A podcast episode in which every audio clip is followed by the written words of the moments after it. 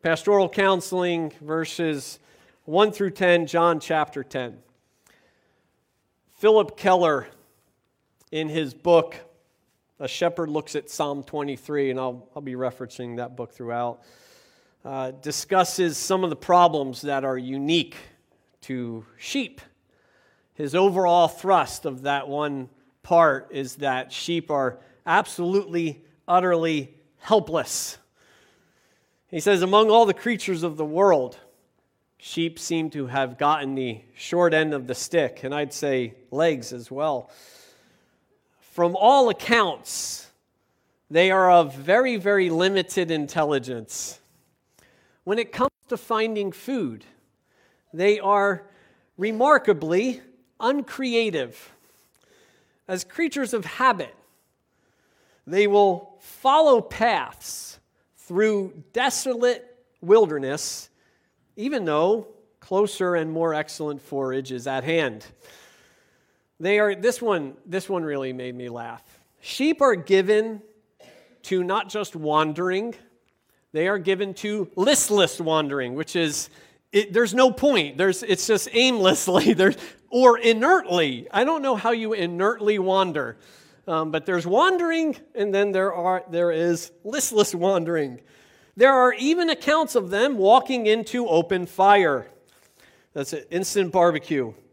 Sheep, shepherds confirm that they are both at the same time uh, very, very timid and very, very stubborn.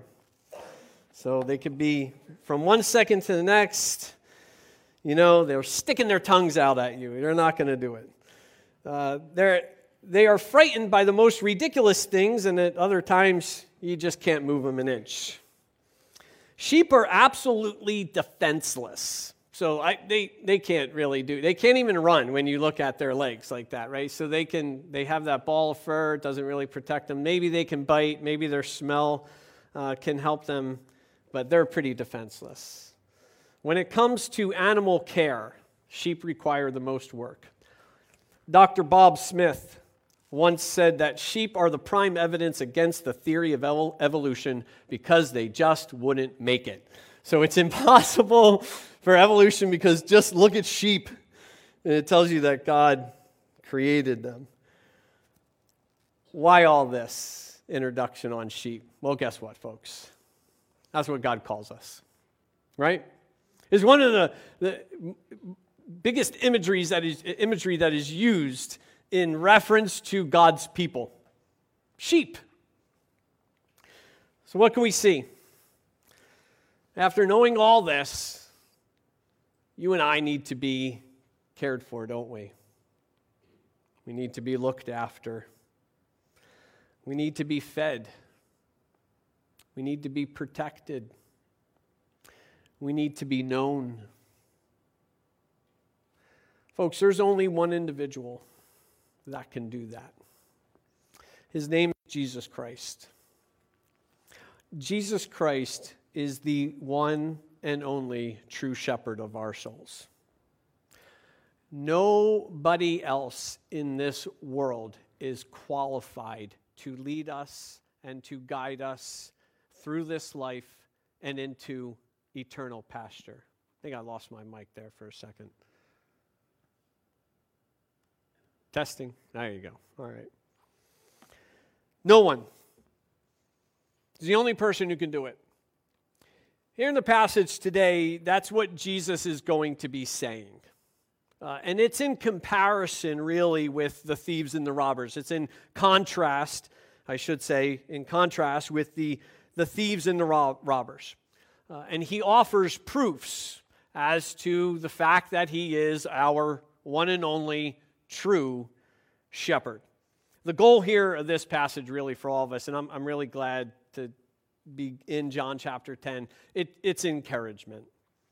It's to remind you that Jesus Christ is going to care for your soul, that Jesus Christ is the only person qualified and capable of watching us and guiding us through this life.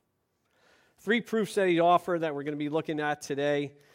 Uh, the first proof that Jesus is the true shepherd is his entrance into the fold. So if you're following and you have the, the uh, outline, I changed it. I actually changed it this morning uh, because I just wanted to combine two aspects of this. So it's verses 1 through 3a, the first part of 3.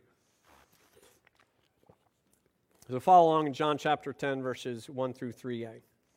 Truly, truly, I say to you, he who does not enter by the door into the fold of the sheep, uh, but climbs up some other way, he is a thief and a robber. But uh, to him the doorkeeper opens. For nearly 30 years, there's a guy named Mark Landis. Uh, he's an art forger. As a matter of fact, that's Mona Lisa. That is actually is what he forged. Uh, he's made the headlines for duping dozens of museums into accepting uh, his fakes into their collections. Uh, he admits that he has a mischievous streak. Uh, when contacting museums, he actually dresses up like a Jesuit priest. Uh, that way, they would more readily accept this man.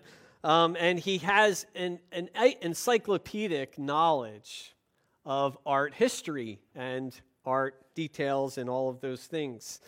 Um, he, his recreations in the style of old masters are absolutely astonishing, but so are the tools that he uses. Do you know what he uses? Magic markers, pens, and Walmart frames.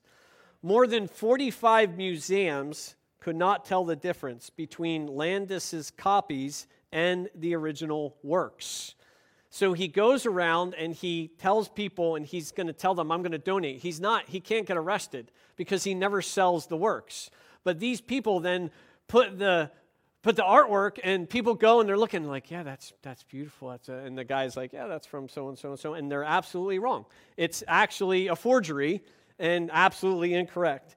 He, the museum uh, guys admit he goes he knows right where to hit us because he hits us in art and money uh, so they think that they are going to get prestige and all of this stuff by buying this guy's artwork. But it's kind of funny. It makes you kind of question things that you're looking at, don't you?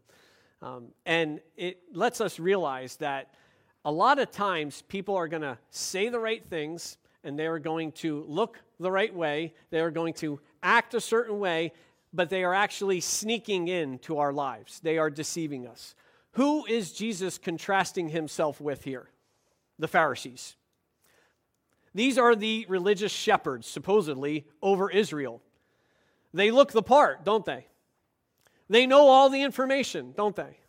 They say the right things, don't they? But what is their intention? Their intention is to actually fleece the sheep and take advantage of the sheep. Many, many, many times, and it even happens today, we have to be very, very, very careful because there are individuals out there that do not enter into God's fold the proper way.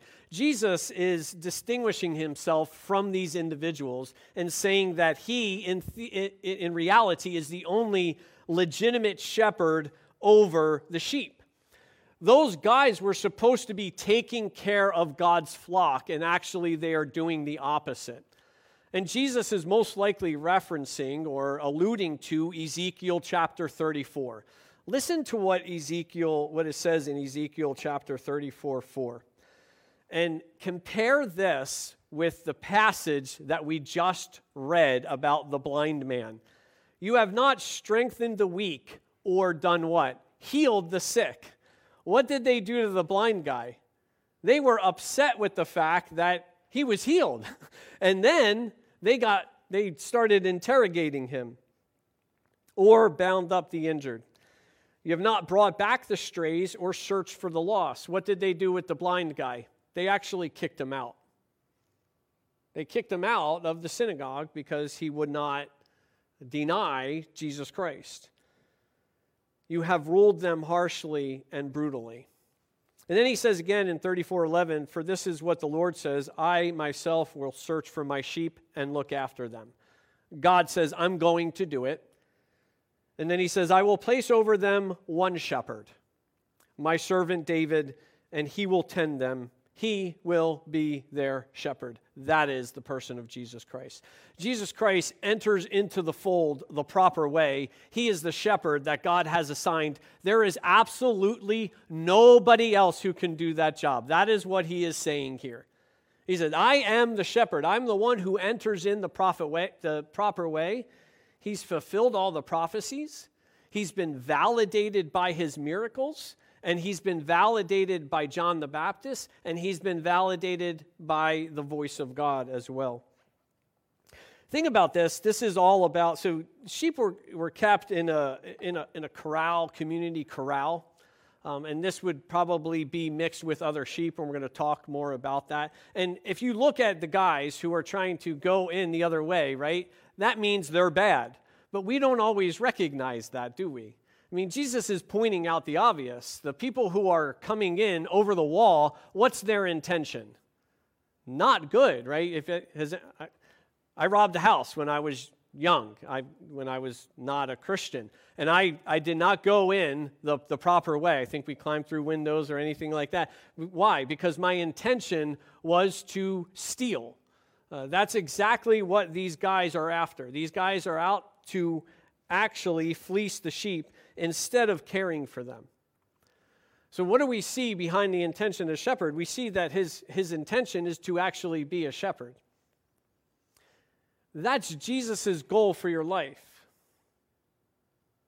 His goal is to care for you. He's taken this task upon himself. He wants to protect you. He wants to take care of you. He wants to feed you. He wants to shepherd you. He wants you to he wants to lead you to green pastures. And it's serious to think when we realize uh, what's at stake here. It's your souls, it's your entire person.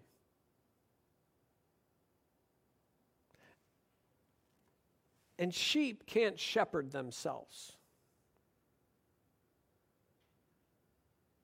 There's either having Jesus as our shepherd over our souls and our lives, or us taking care of ourselves and walking into open flames, or having these guys. He does so willingly. And those who follow suit, uh, because there are a lot of guys today. So, what we see here is that, that he, he enters in through the proper way. And there are people who, who are given this job today that haven't entered in the proper way, or their intention is not the intention of a shepherd. And the guys who are over your souls here in this church, so all, all under shepherds, right, ultimately, are to reflect the chief shepherd and to reflect the true shepherd. They do so willingly. They do so with the intention of caring for your souls. My job up here and the elder's job is not to point to myself. My job is to point you to Jesus Christ and to let you know that He is the only one, because we're flawed. We're going to disappoint you. We're going to make mistakes, hopefully, not a ton. But our ultimate goal is to point to Him, to do so willingly, to bring you into a deeper relationship with Him, to not lord it over you, but to care for you the way that He did. He's not only validated through the fact that he enters in through the right way, but the second aspect of this is that he's recognized by the doorkeeper. So he enters through the proper way and he is recognized and let in uh, by the doorkeeper. I, I got a, uh, a new iPhone. People have new iPhones. Anyone have the 12, 13s? Okay, some, some people are like, I had a 7 so I go to the people laugh. That's what the guy at the store did. He laughed. And I, because I said, Am I due for an upgrade? And he laughed and he said, Yeah, you have a seven. That's like 18 years ago or however long ago. So I said, Okay, I'll, I'll get the upgrade. So they, I didn't want the big one to launch, you know, a rocket from my, I don't want I'm not working for NASA because I didn't get the big one. That thing is like a, a laptop in your pocket. Uh, if you have that, I'm sorry, not to make fun, it's okay. So I got the mini, the little baby, right, the iPhone 12 mini. And I noticed one thing I didn't like about it is they took away that, that thumbprint thing, right? You know, because they all have our fingerprints now. So now they need our faces. So we're just, I figured if they have my, I didn't want to do it because I'm like getting freaked out by the fact that they're going to have my face. But I was like, they have my face already. I'm on Facebook, hence the name, right? So, I mean, it, it just doesn't make sense. So I'm like, I got tired of hitting in the button. So uh, it can I open up to your face, right? And it does that. It, you can look at it from like over here, and it's like, and I'm like, and I gave it to Sarah, and she couldn't open it up. Why? Because she's not me. So the same principle goes here. There is only there is only one person. So you got to remember what, what he's saying here. It's the face of Jesus. It is the human face of Jesus. Jesus is the shepherd because it's the Son of God who takes on flesh. And it's the only face that God, and I believe God is the gatekeeper here to his flock, it's, he's the only face he opens the door to. Nobody else. Nobody else. If we, we get anything from this passage, it is the exclusivity of Jesus Christ. Doesn't open the door. The door remains closed to everybody else except for Jesus. He recognizes him, he lets him in. He is the legitimate shepherd. The Father is the one who opens the door. It verifies his relationship to the Father and that God has sent him on this particular mission. The second proof that we see here is his relationship to the sheep, verses 3b through 6. So follow along. And his sheep and the sheep hear his voice. He calls his own sheep by name and leads them out. When he puts forth all his own, he goes ahead of them. And the sheep follow him because they know his voice. A stranger they simply will not follow but will flee from him because they do not know the voice of strangers. This figure of speech, Jesus spoke to them. They didn't understand what those things were which he had been saying to them.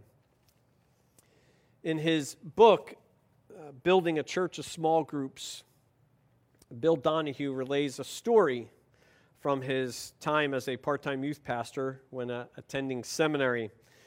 He was visiting a farm uh, where two of his students lived, and their father decided to teach him a lesson.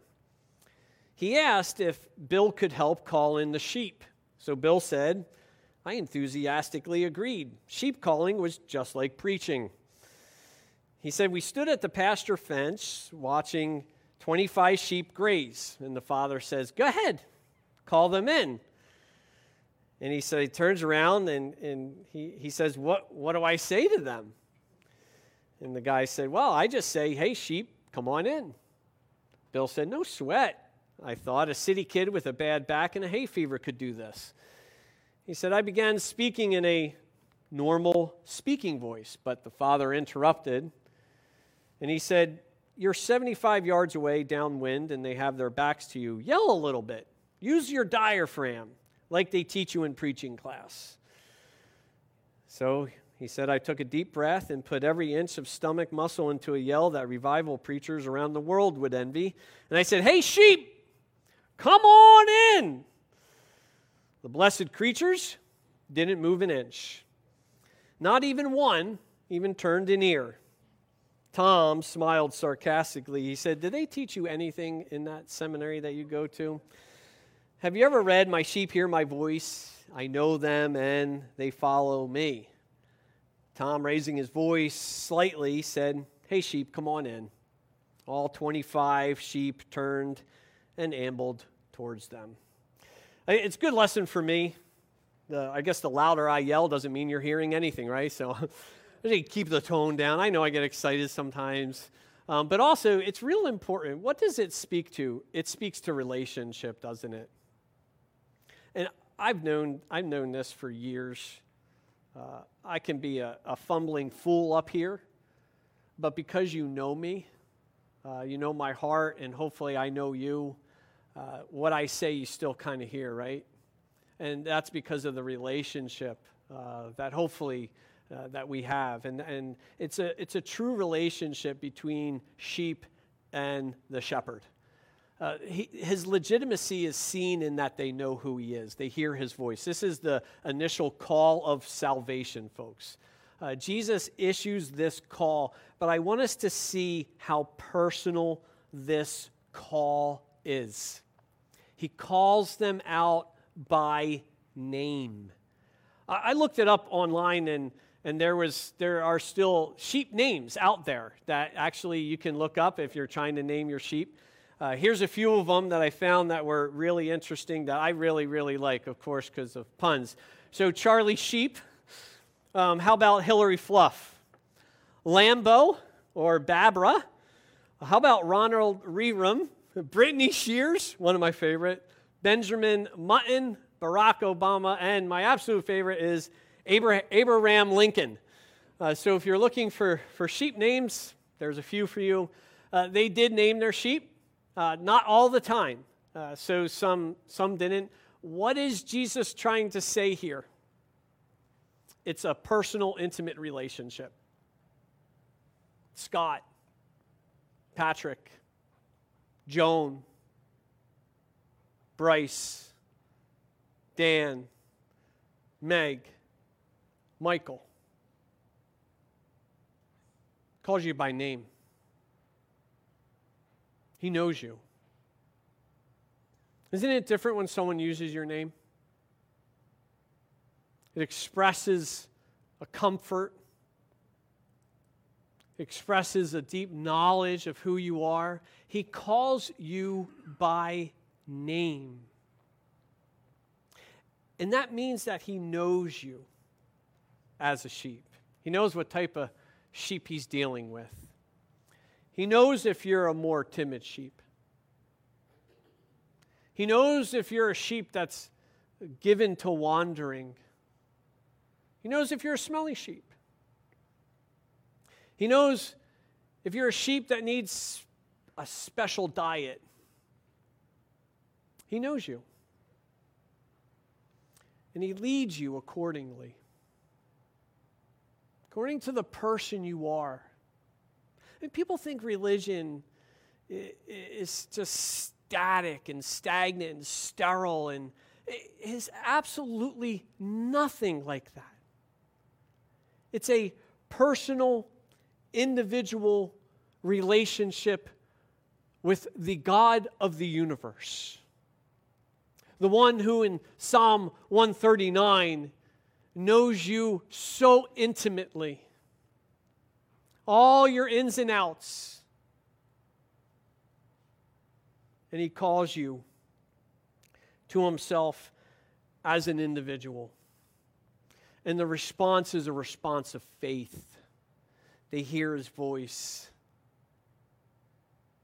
and they respond by faith and they come forth. If this is a communal pen, which I, I think it's a communal pen, where the, the, the, the, the porter or the watchman is over it. He opens the door. The shepherd then comes in, but the sheep are mixed with a bunch of other sheep.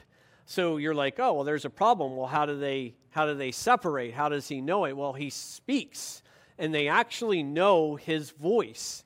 Um, and actually, what, what Jesus says here uh, at the end that a stranger they actually flee from, that happens because they hear this strange voice and they get timid, just like our timid sheep, and they'll probably, you know, get all nervous and fall over or, you know, pass out or whatever. Uh, but they, they actually know his voice. And, and, and the sheep then come out, and then you're like, oh, okay, that's, those are the sheep, the ones who do what? Who follow him. Jesus is saying a very similar thing that he was saying earlier about who his true disciples are. Who are his true disciples? The one who not just hear the word, but they remain in the word. They stay in the word. You're a true sheep if you continue to follow Jesus. That's it. You're going to follow him. Now, it doesn't mean you're going to wander once, you're not going to wander once in a while. We know that's going to happen. Uh, but you continue to follow the shepherd. And then they follow and they continue to follow. It's in the present tense. That word for follow is in the present tense. You know what that means? It's a continuous action. You do it every day. You hear his voice and you listen to him. It's obedience. And, and this separates the true sheep from the false sheep. Uh, the true sheep are the ones who do what? Who heed his voice, who follow him, who go after him. And they do so willingly. Sheep actually become dependent upon the voice of the shepherd. They become dependent upon it, listening for it. I love this part after it. And then it says he does what? He, he, he, he goes ahead of them. He's not driving them from behind. He's not yelling at them. He's not using a hot iron to get them moving, is he? He's going ahead of them and leading them out and they are following him willingly. He goes ahead of them. It does, it does two things. It says two things to us. Number one, there's a purpose for us, isn't there? We're not those listless, wandering sheep. He's heading us in a direction, He gives us purpose. Number two, he knows what is coming our way, doesn't he? He sees all the dangers. He sees the terrain that he's going to take us through, and he's guiding us through that. Doesn't mean we're not going to go through it, but he's leading us through that. The sheep cannot hear the uh, or do not listen to the voice of a stranger. Uh, ultimately, God's Spirit uh, helps us discern. Because uh, there are strangers out there that are going to be trying to get our attention. Uh, ultimately, God's sheep continue to follow and hear his voice. And I, I think we got to think too, you know, as you and I go out into this world, we're not going to argue people into the kingdom. We're not, we're, we're not going to we're not going to persuade people through our wonderful intellect. We're not going to be able to uh, convince people apart from those who are being what? Called by God. And we can get discouraged because, you know, I was just saying the other day, I'm like thinking, you know, why isn't anyone getting saved? You know, you preach the gospel to people, you preach the gospel over and over and over again to the same people. Well, guess what? They don't hear his voice. Not as sheep. So we have to understand that our goal is to go out and point people to the true shepherd, but understand those who those who are his, they're going to follow him. He's going to make sure of that. He's going to take care of that. It's funny because at the end of this, uh, what the, what the Pharisees say, they, they just, what? They don't understand. It proves his point, doesn't it? He's saying, My sheep hear my voice, and they say, I don't know what you're saying. You know why? You're not a sheep. Uh, and the same goes for this world. We're going to speak to people, and they're going to be like, What on earth are you talking about? And then they're just going to go back and they're going to go shepherd themselves and they're going to go wander away. That's okay. Because those that are His, those that hear His voice, are going to come to Him. Our job is to go out and call them to Him and to say, Hey, because as, as we're doing that, He's doing that. And His call's a lot, lot louder and uh, more received than, than ours would be. So, the third and final proof that we uh, see here for uh, Jesus being the true shepherd is his provision for the sheep, verses 7 through 10. I lost my place. So Jesus said to them again, Truly, truly, I say to you, I am the door of the sheep. All who came before me are thieves and robbers, but the sheep did not hear them. I am the door. If anyone enters through me, he will be saved and will go in and out and find pasture. The thief comes only to steal and kill and destroy. I came that they might have life and have it abundantly. He switches the metaphor, but still keeps with the, the same theme here. Um, and it says two things. Him being the door says, says two things it says security or protection, and life or pasture and pasture. Mary Thomas was a, a single mom of nine children living in Chicago's rough West Side neighborhood.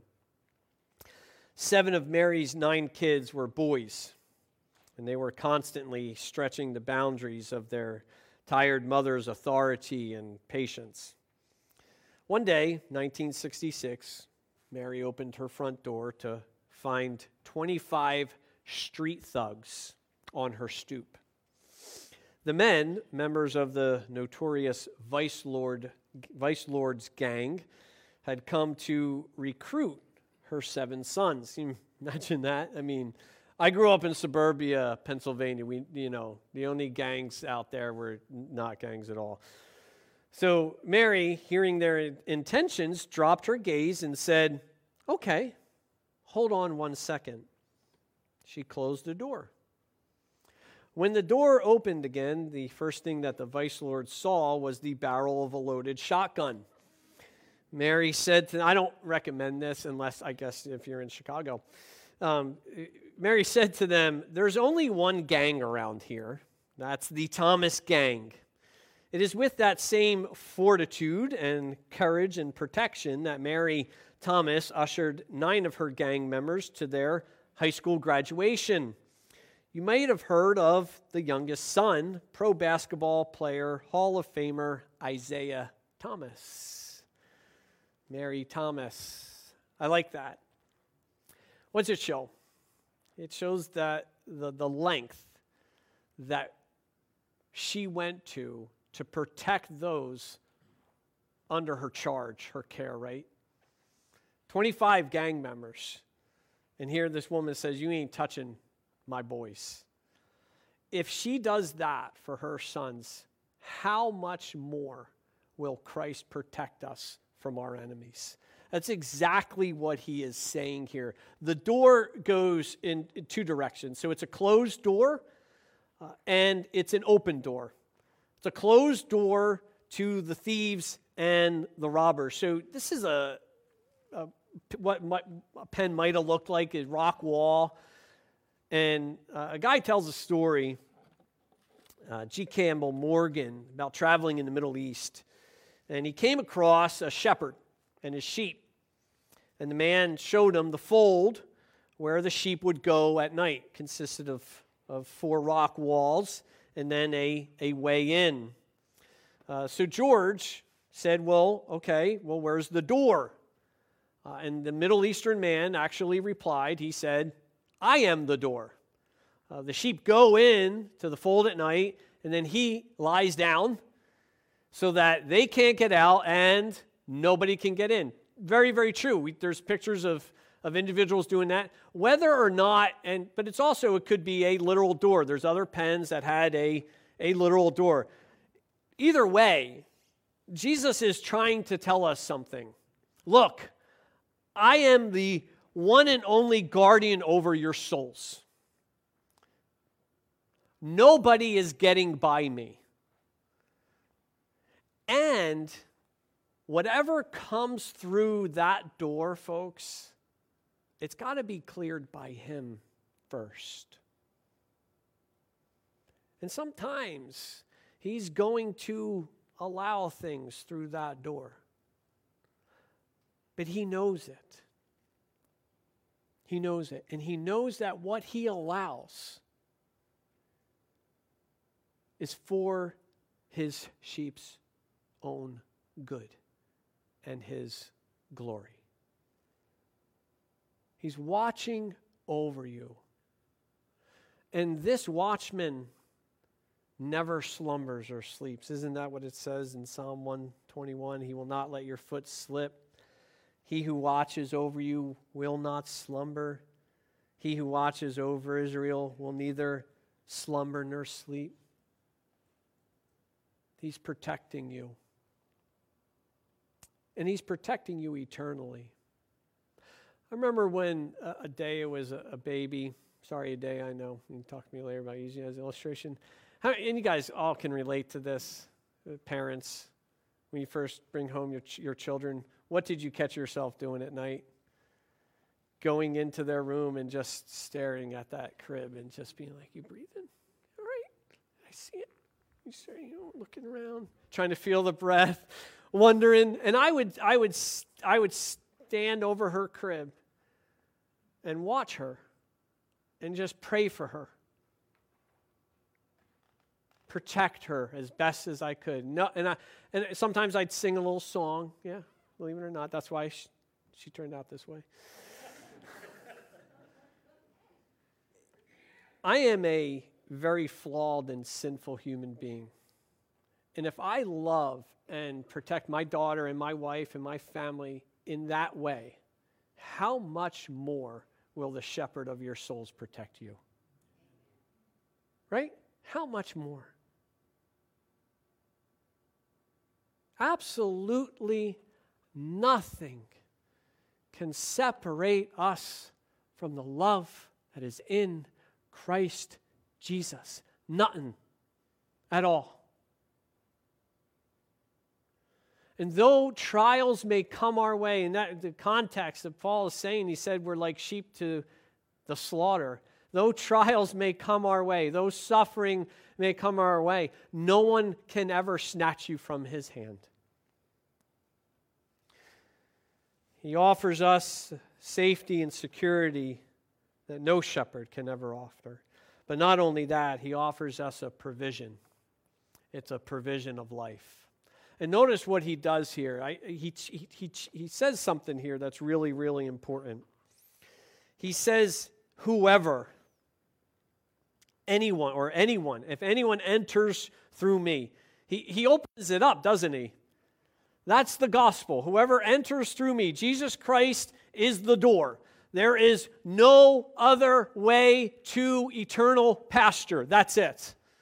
That's what he's saying. And the pasture that he provides is eternal and it begins here and now and it is ultimately satisfying.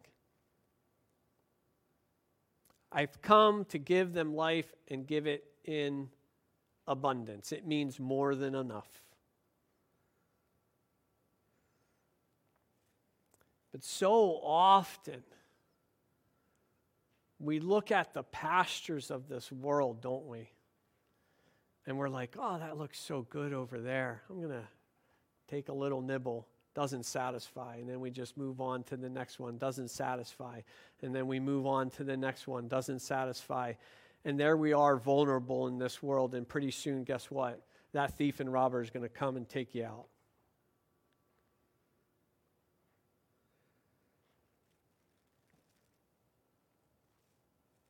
The only satisfaction for our souls and lives, folks, I'm here to tell you right now, is in the person of Jesus Christ. You won't find it anywhere else. It'll only leave you empty.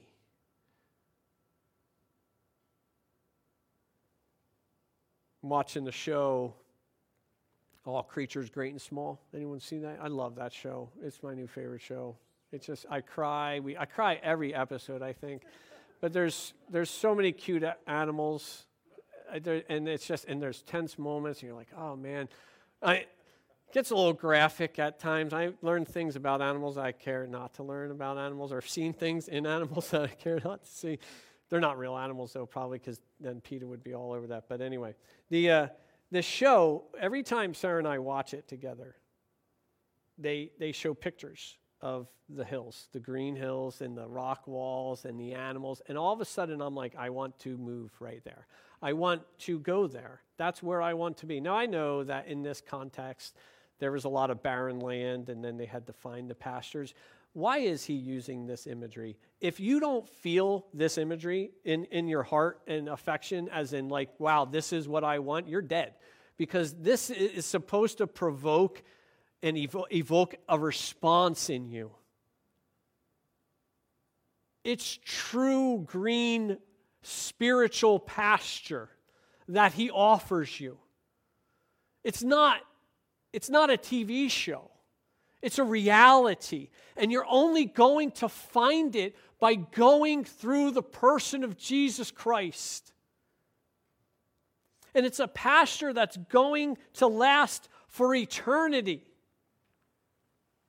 Look throughout the Bible of those individuals that looked at the pastures of this world and sought after them. Look at the examples of what happens. I think of Lot, right? He lifted up his eyes and he's like, oh, Sodom and Gomorrah look pretty good. I think I'm going to go camp around these guys or those cities right there. And he moved, right? He starts moving and he looks at it through this worldly lens and this, this attractive lens, pleasing to the eyes, and he goes and he moves towards that. What happened? He's got to be rescued. How about his wife?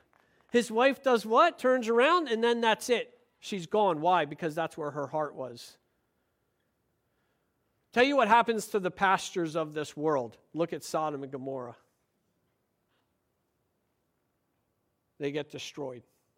The thief here, I believe, that he is referring to is, is Satan, who, who the Pharisees are children of, and they are leading these individuals to death and destruction. Whether we shepherd our souls ourselves or whether we allow other individuals into our lives, if you don't have Christ as your shepherd, that is the end result.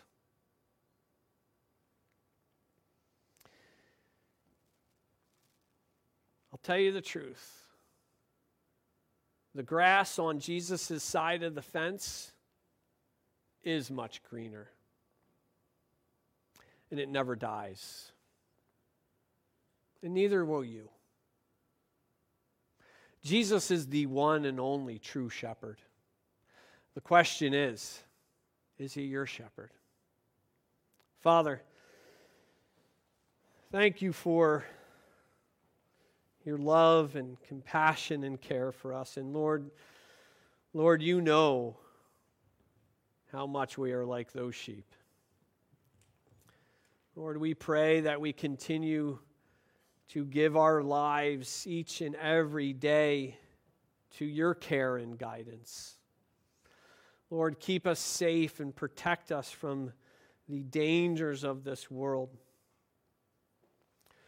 Lord, help us to guide others to the one and only true shepherd.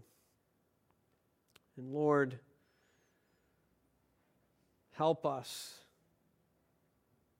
to be encouraged by this truth. It's in the name of Jesus we pray. Amen.